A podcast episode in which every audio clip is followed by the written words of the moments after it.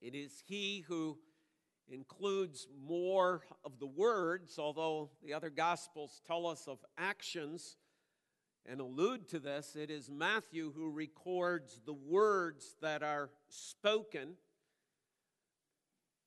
around the cross the day of that crucifixion.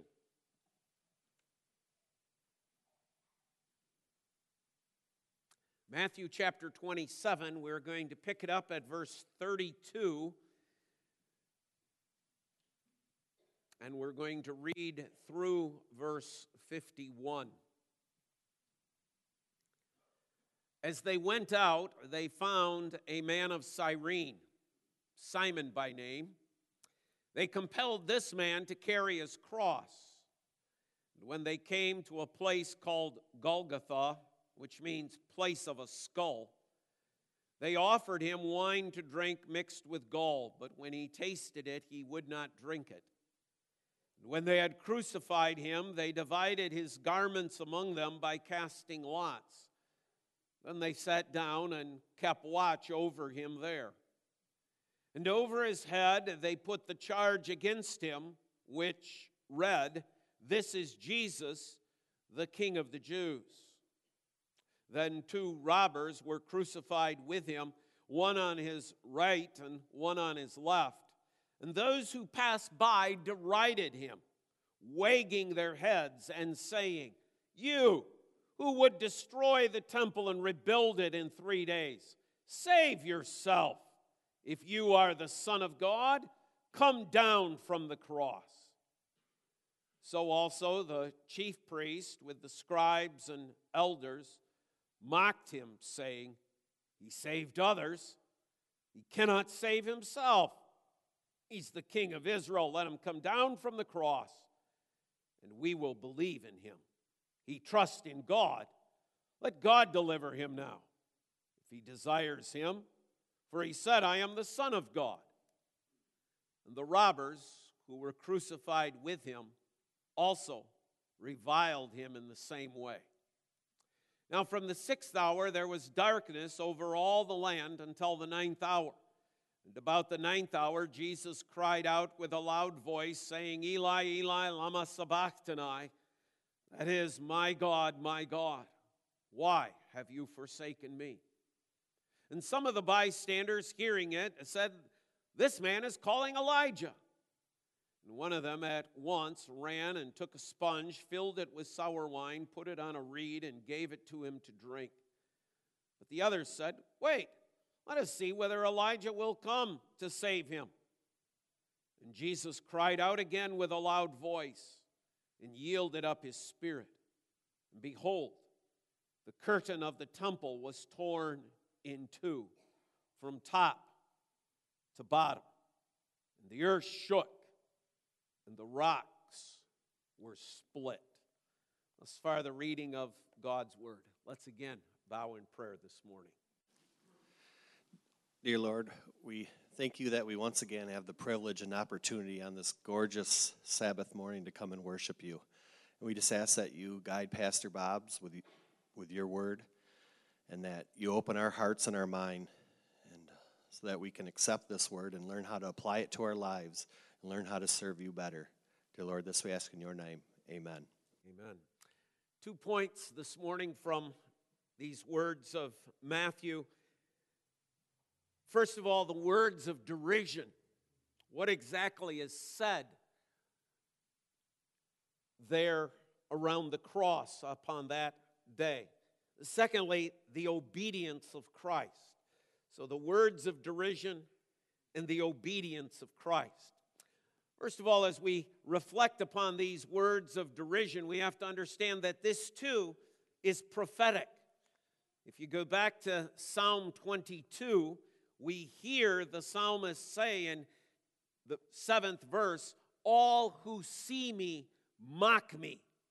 They make mouths at me, they wag their heads.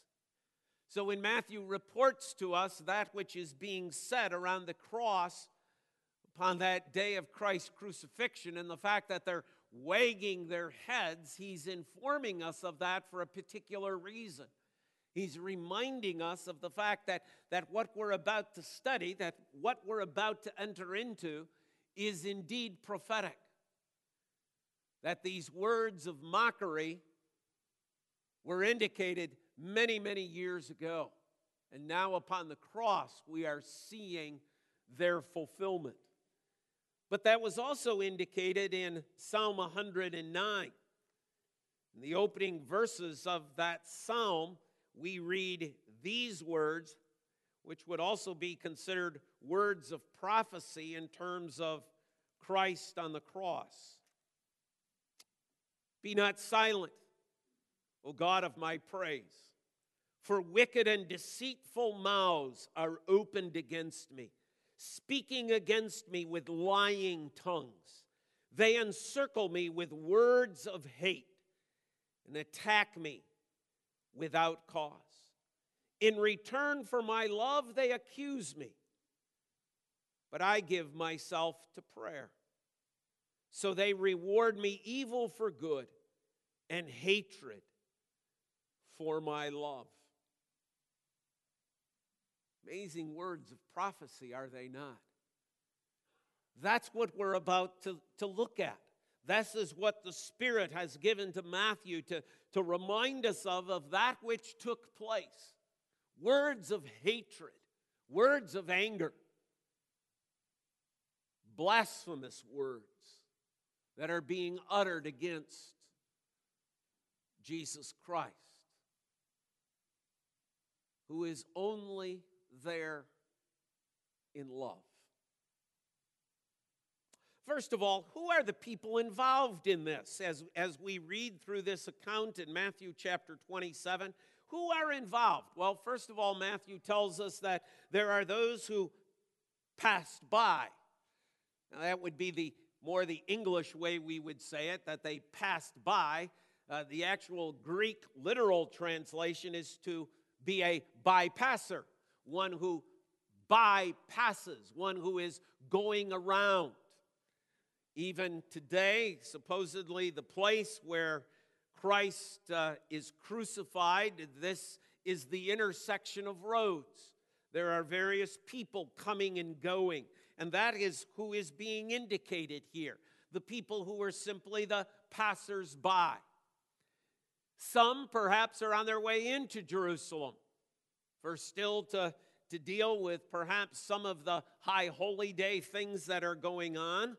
Others might be on their way out, particularly those who come from Galilee. One of the things we learn about the, the holding of the Passover is that uh, at this particular time of, of Jesus' life, there seems to be two different days upon which the Passover is held. Some are holding to the fact that it is the day of Jesus' death, not because of that, but that's the day that Passover is. Others have held their Passover meal the evening before. And so we see the fulfillment of this in the upper room and now upon the cross as well. But there might have been those who are simply going home. Now, it's kind of an odd curiosity today in our society, right? Because we attach just almost every holiday to a weekend. And you know, by the time uh, Monday, middle of the day comes, think, think for example, okay, when the 4th of July falls on a Monday, or think when Memorial Day, which always falls on a Monday now, or Labor Day. What happens? About midday, kind of, well, it's time to go home. We're going to pack up now. Okay, we're, we're going to head back. Now, when, when many of us of my generation, older now, had uh, this, we, we, we didn't have the weekend. So, you know, the, the Memorial Day may occur some other time of the week, and, and therefore you took the whole day. Generally, the highlight was the supper. Now it's become lunch because everybody, well, it's time to move on. It, it's time we got to get back home, get things done. People go home and, on a night of a, of a holiday like Memorial Day or the 4th and they're out mowing their lawn. Well, why? Because we started it Thursday night. We started it Thursday night. We celebrated Friday, Saturday, most people Sunday. Monday morning, oh man, noon, yeah, time for those people to go back to their houses. Campgrounds clear out midday of a holiday. Think about that here. Some have celebrated Passover the day before, some are celebrating it. I can just hear some father saying to his wife, some husband to his wife, father to his children, let's beat the crowd home. That road that road's going to be so busy this afternoon. There's going to be so many people. Let's leave a little early today and let's start our journey home. On their journey home, they pass by the cross. These are some who are speaking. It's interesting that those who are the passerbys speak directly to Jesus. There are words spoken from them directly to him. The second group that, that is there are the religious leaders. We are told that the chief priest with scribes and elders, verse 41, mocked him. But it's interesting that every one of their statements is not directed at Jesus. They're talking amongst themselves. They're having that little conversation on the side. They hate Jesus so much, they will not speak to him. They despise him. They're not going to give him even the decency of speaking their taunts directly at him. Some of you deal with that in school, right? Okay. What's worse? The person who comes right up directly to you in the hallway and says, You know, that's kind of an ugly pair of pants you got on today, and the shirt doesn't go with it. Okay, they dealt with it. They told you it's direct. You know what they're thinking. Or is it the, as you're walking by, and they all look at you, they sneer, they lift up their nose, and, and it like, what what they're saying? What's going on? What's happening? It's more hurtful, isn't it? The direct, yeah, that's not good, it's not fun, but but at least you know what's on their mind. Here, you're left with what's happening, what's going on. And then sometimes, you know, those voices are said loud enough with their backs turned they make their insults not looking at you, and you just feel the greater hatred. The religious leaders. We are told at the end of uh, the verse uh, 44 that the robbers do too. We'll come back to them next Lord's Day, the Lord willing, but, but they too are engaged. And Matthew is very direct here that both are involved. Initially, as, as the crucifixion begins, both robbers are joining in this chorus of taunts that are being offered. And the fourth group are the Roman soldiers. Matthew doesn't report that, but Luke, in Luke chapter 23, verse 36, says, And the Roman soldiers mocked him also. Matthew reports that they're there sitting, watching. And one can imagine, yes, they're hearing all of these taunts. Hey, let's us join in this. Oh yeah, King of the Jews. Four groups. All with their own different agendas, all with their own different places and purposes in life, throwing out their taunts, their defiance, their partial truths. Let's look at three of those. First of all, the taunt. The taunt that comes about the temple. Verse 40. Here are the passerbys.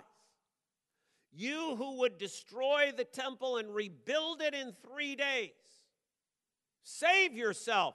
If you are the Son of God, come down from the cross. Hurled right at him. See, they're walking by and they're looking at him, hanging there. Hey, you! Then you said, well, actually, Jesus did not say that. What they're repeating are the words of the false witnesses.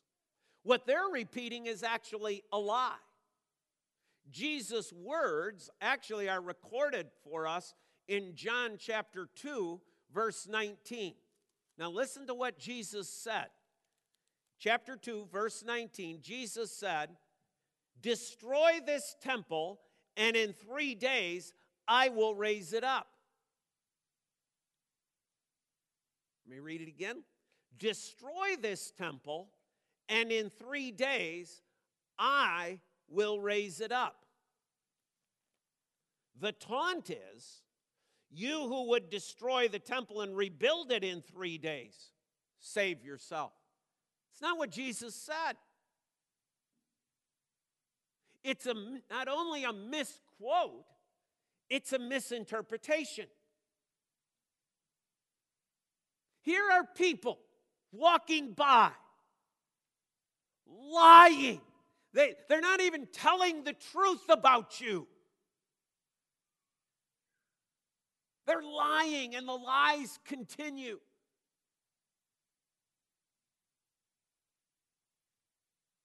How do you respond when somebody tells a lie about you in public? What's your initial response? What's your initial reaction? Somebody publicly says a lie.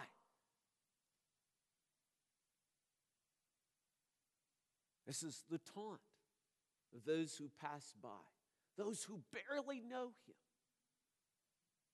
Those who, who perhaps have never met him, have believed the lie, have been captivated by the lie, and are now hurling the lie directly in his face.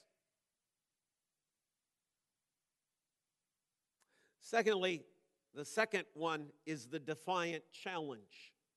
Save yourself if you are the Son of God. Let God deliver him now. Do you see the challenge? Come on. If you are God's son, save yourself. But then it heightens. it's a defiance not only, right, against Jesus, it's a defiance against God. If this is your son, you save him.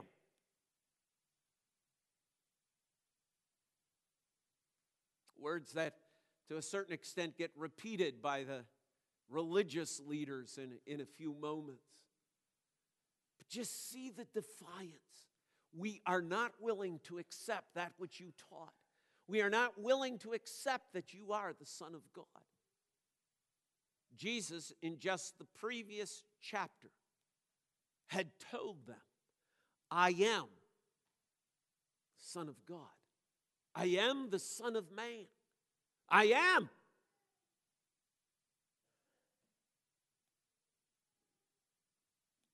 If you are, come down. If you're his father, bring him down. Oh, the defiance of these words. Now, what is the truth? The truth is that Jesus is the Son of God. The truth is that Jesus is the Son of Man. Here is the truth. Here's the challenge. Come on.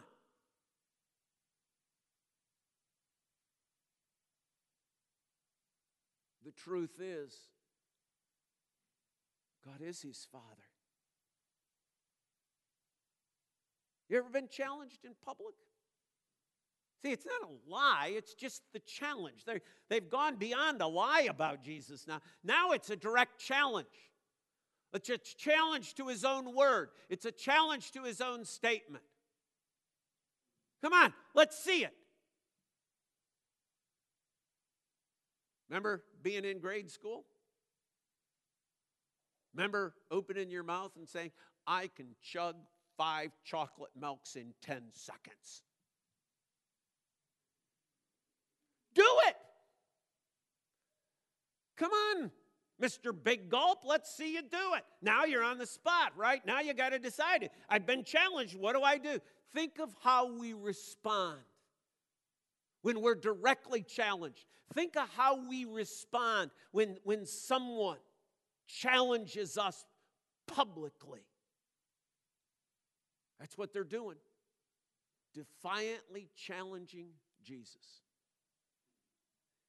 And then we come to these words He saved others, He cannot save Himself. He saved others. Think of the admission. Think of what these religious leaders are actually admitting to. Earlier, you know, the religious leaders had charged Jesus with the miracles that he had done through the power of Beelzebub, but they never said he didn't do it. Understand what they're admitting to. We admit you multiplied bread and fish. We admit you raised Lazarus from the dead. We admit that you made the blind see. We admit you made the lame walk. We admit you made the deaf to hear. We admit you drove out demons. But you cannot save yourself.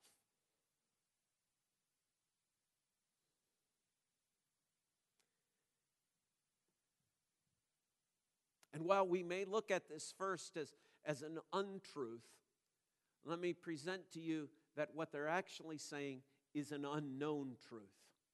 That really is a true statement. Oh, not in the sense in which they meant it, right? These religious leaders who are talking now amongst themselves in their little holy huddle with their noses lifted, as Luke tells us, in a sneer, being all snooty about it. He saved others, can't save himself. What do they mean by it? They mean by it he can't come down from the cross. They mean by it that, that he can't just suddenly go, ah! pull out the nails and climb down from the cross. In that sense, they were wrong. He could have done it. In that sense, their statement, he saved others, he cannot save himself, is an absolute lie. He had the power. He is Almighty God. But in another sense, they're actually right, aren't they? He cannot come down from the cross. He cannot. He can't come down from the cross because he loves you and me too much.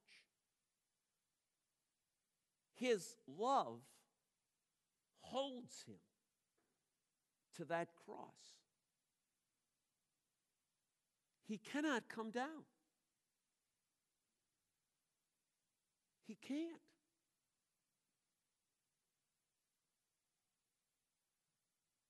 Because he loves us.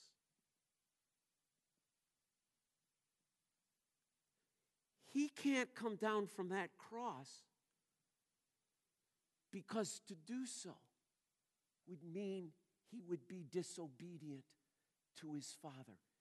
And he cannot disobey his father. It was God's will to crush him. He cannot disobey his father. See, there are two things holding him there his love and his desire to be obedient to his Father.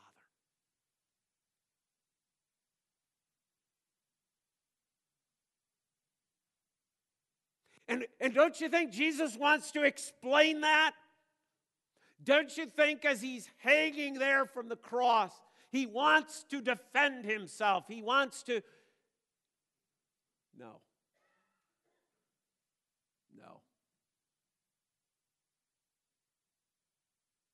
Because you see, we have to move on to our second and that is the obedience of Christ. I have asked a number of times, what would we do? My guess is there, there's probably most of us, in one way, shape, or form or another, would indeed respond. We'd either respond vocally to these taunts, to these challenges. We'd come back with some forceful take.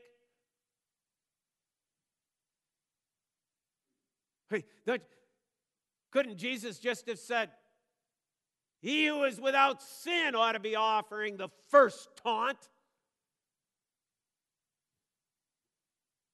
He remains silent. Oh, maybe some of us wouldn't choose to respond verbally, we'd walk away. We'd just go, I'm not taking this. I'm not going to listen to this. I will not be a part of this. Slam the door behind us, and off we go in a storm cloud, huffing and puffing as we go. Jesus doesn't have that choice. He can't run away from the taunts.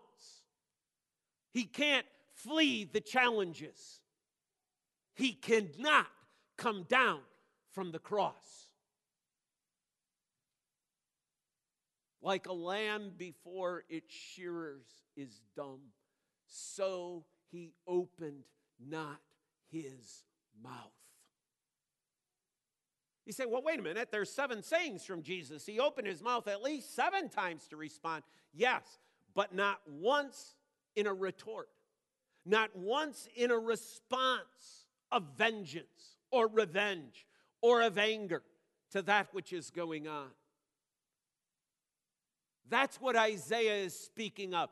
When he was reviled, he opened not his mouth. Peter picks up on that if you turn to 1 Peter chapter 2, 1 Peter 2, 23 and 24.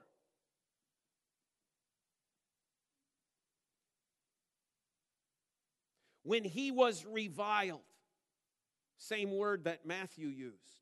When he was reviled, he did not revile in return. When he suffered, he did not threaten, but continued entrusting himself to him who judges justly.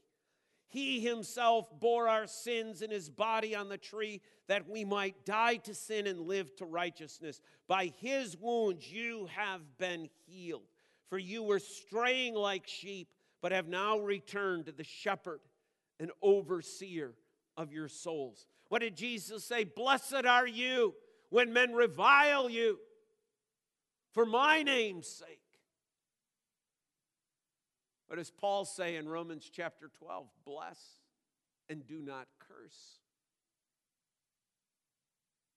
He remained silent.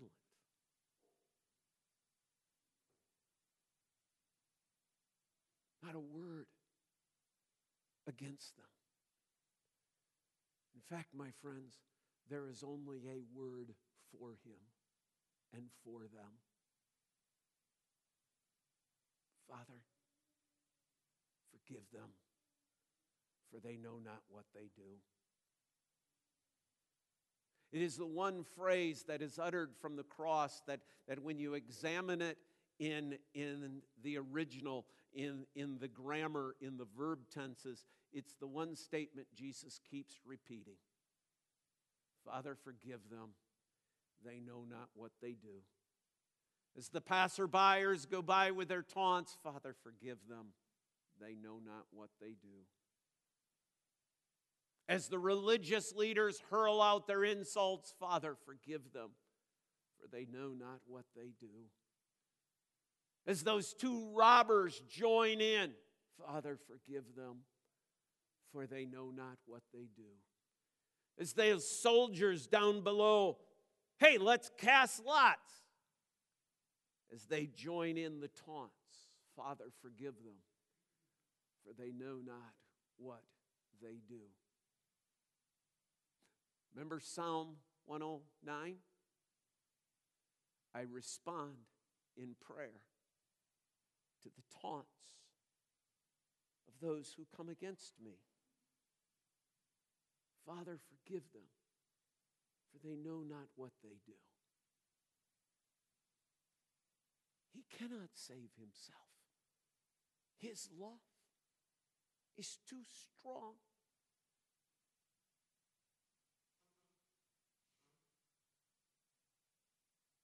Some of those passerbyers are going to be at Pentecost. We read in Acts chapter 7 that many priests came to know the Lord. There is a thief yet to hear, Today you will be with me in paradise. There is yet a centurion to cry out, This was the Son of God. Father, forgive them, for they know not what they do. But we see the obedience of Christ not only in his silence, but the fact that he stays on the cross. Do, do, any of you hear something similar to what we've heard before in these taunts that are coming? You should. You, you should. Because they're very similar to what we read in Matthew chapter 4. Know what's in Matthew chapter 4? It's the temptations that Jesus faces. That which began his ministry Save yourself. Save yourself is what the devil is seeking to do in Matthew chapter 4. Don't you realize all that is to come? You're the Son of God. You know all these people are going to reject you. You know they're going to taunt you. You know there is a cross. You know the Father is going to forsake you. Save yourself. And here at the end of his ministry comes the Satan voice again save yourself. Now, I will do that which my Father has willed. I will be the obedient Son. I will not come down from the cross. For I cannot come down from this cross. Because my desire to glorify my Father surpasses all. His obedience, not only in his silence, not only in his staying on the cross, but he needs to fulfill prophecies. That's why I continued reading. There is more yet to come, right? There are still statements that we need to hear from the cross. There are still the words, My God, my God, why hast thou forsaken me? He still, see, he cannot come down yet. He cannot come off that cross. He needs to fulfill those prophecies. He needs to glorify his Father. See, one way of looking at it would be this He can't come down from the cross because he loves us too much, but he also loves his Father too much.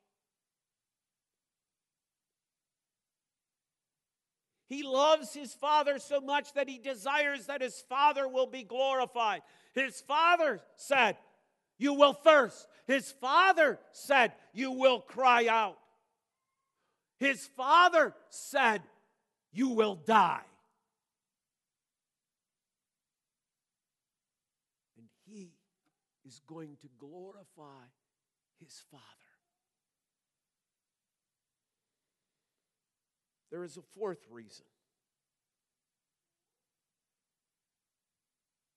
Turn with me to the book of Isaiah, chapter 53.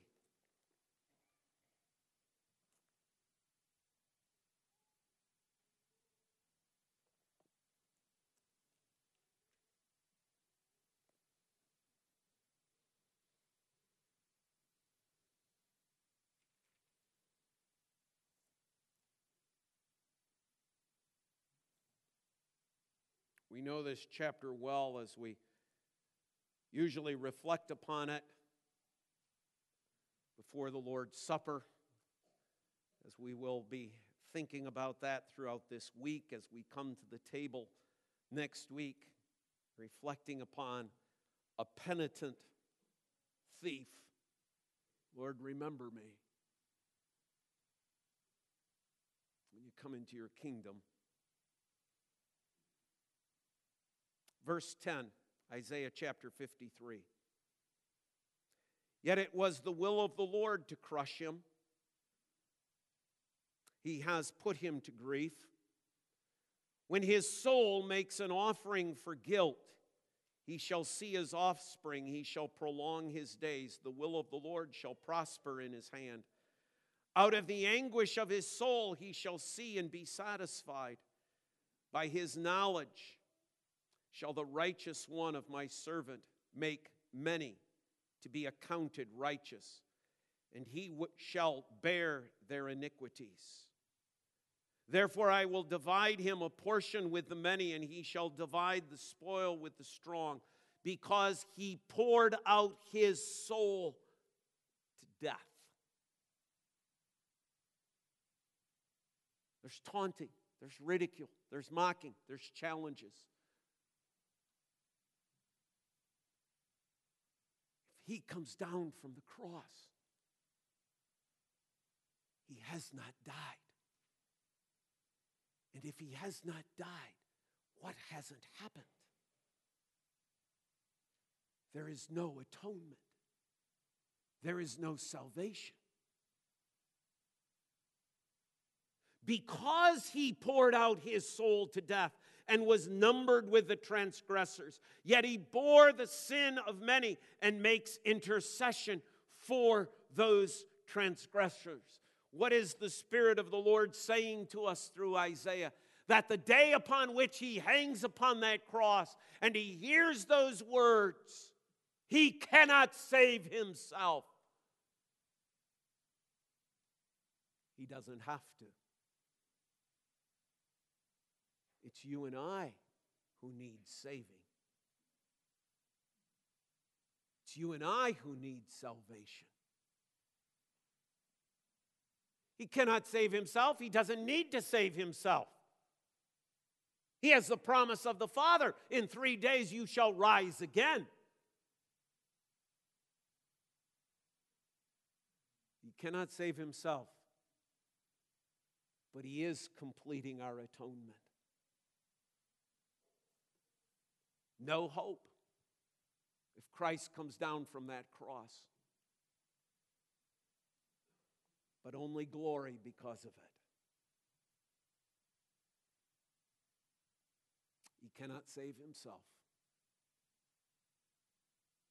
Father, forgive them. They don't know what they're saying. And how thankful we can be for the obedience of Christ. Amen.